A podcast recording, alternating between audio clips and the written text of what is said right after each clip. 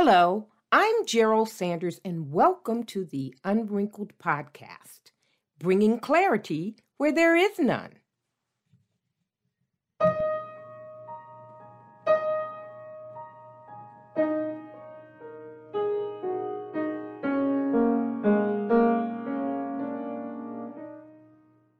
Have you ever stopped to ask yourself exactly why do so many white Americans get stuck in a position of racial hatred?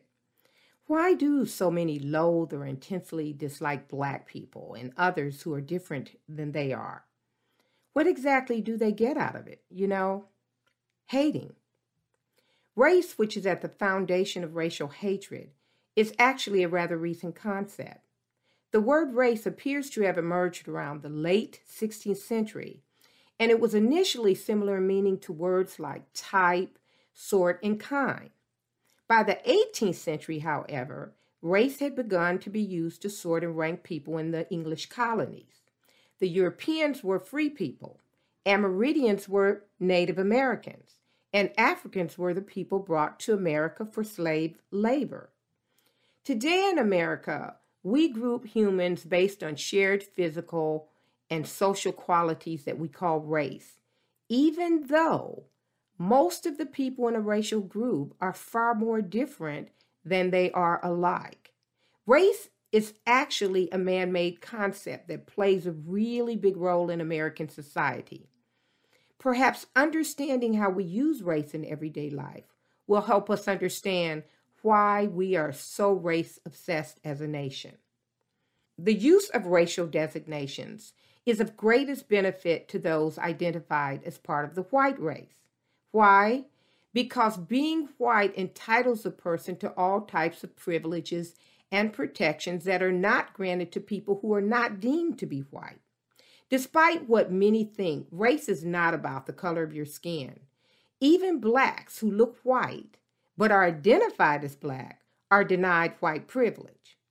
Race, at its most fundamental level, is a human construct that tells the people in society how they should treat you and whether they should extend to you white privilege or not. Now, white privilege refers to a system designed by white people to position white people as a superior race in society. It involves extending access preferences, and grace so that white people can race ahead of everyone else and be perceived as economically, socially, and intellectually superior. But true superiority can only be established through fair play.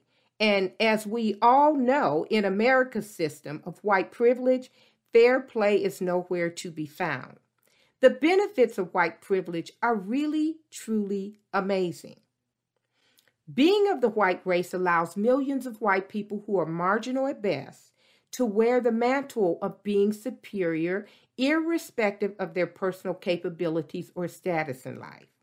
We've all seen it time and time again the access that opens the door for an underperforming white to attend an esteemed college, the connection that earns the undeserved white person a job promotion, the grace that motivates a judge to excuse the criminal acts of a person because the person is white. White privilege can be compared to handing every white person in America a mask that conceals the shortcomings and faults of the wearer. It's like designing your own measuring stick that includes tick marks that make a five foot ruler appear to measure seven feet tall. Every white person is then allowed to use the measuring stick so he or she can appear much taller than he or she actually is. Being of the white race also gives a pass to white psychopaths and serial killers who take black lives under the cover of doing good for their white race. If the psychopaths were killing whites, other whites would see them for the despicable individuals they are. No different from Charles Manson, no different from Jeffrey Dahmer, and no different from Son of Sam. Since the beginning of this nation, white psychopaths who like to murder have tended to operate in groups so they can accomplish together what most of them could never accomplish alone in fair battle. Officer Derek Chauvin's killing of George Floyd while George lay on the ground in handcuffs is a perfect example. Chauvin presented strength and confidence as he kneeled on Floyd's neck, hands in his pocket. George lay pinned to the ground by Chauvin's colleagues, handcuffed and defenseless, unable to engage in fair battle. Racial hatred is a disease of the heart and mind, and it could not thrive in a race neutral society. In order to dispense with racial hatred, however, we would first have to dispense with the notion of race altogether. Anyone who lives in America knows that race is a permanent fixture in our society. The Census Bureau uses race to capture data and make generalizations about the relative economic position of people within the various races. Congress uses race to gerrymander voting districts. Schools use race to report on the educational performance of students. Marketers use race to identify target markets. Colleges use race to screen applicants. And law enforcement uses race when reporting crime statistics.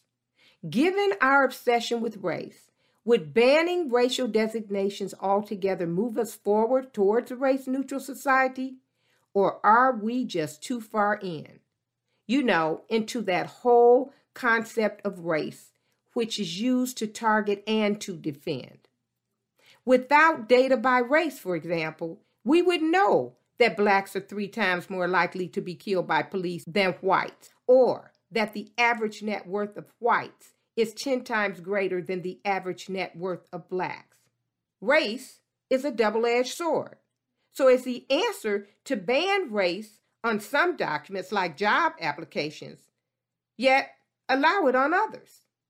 It appears to me that the solution is to simply hit the reset button, to start designing new symbols, new systems, and new power structures where racial designations are nowhere to be found. Rebuilding America into a race neutral society would without question involve a struggle of enormous magnitude and a sweeping investment of time and money. The greatest challenge, however, would involve getting the buy in of hundreds of millions of white people who are willing to forfeit their privilege and exhibit the moral maturity and spiritual honesty required to confront this nation's long history of racial hatred and implicit bias head on. Imagine, just imagine for one moment, living in a nation where race no longer matters.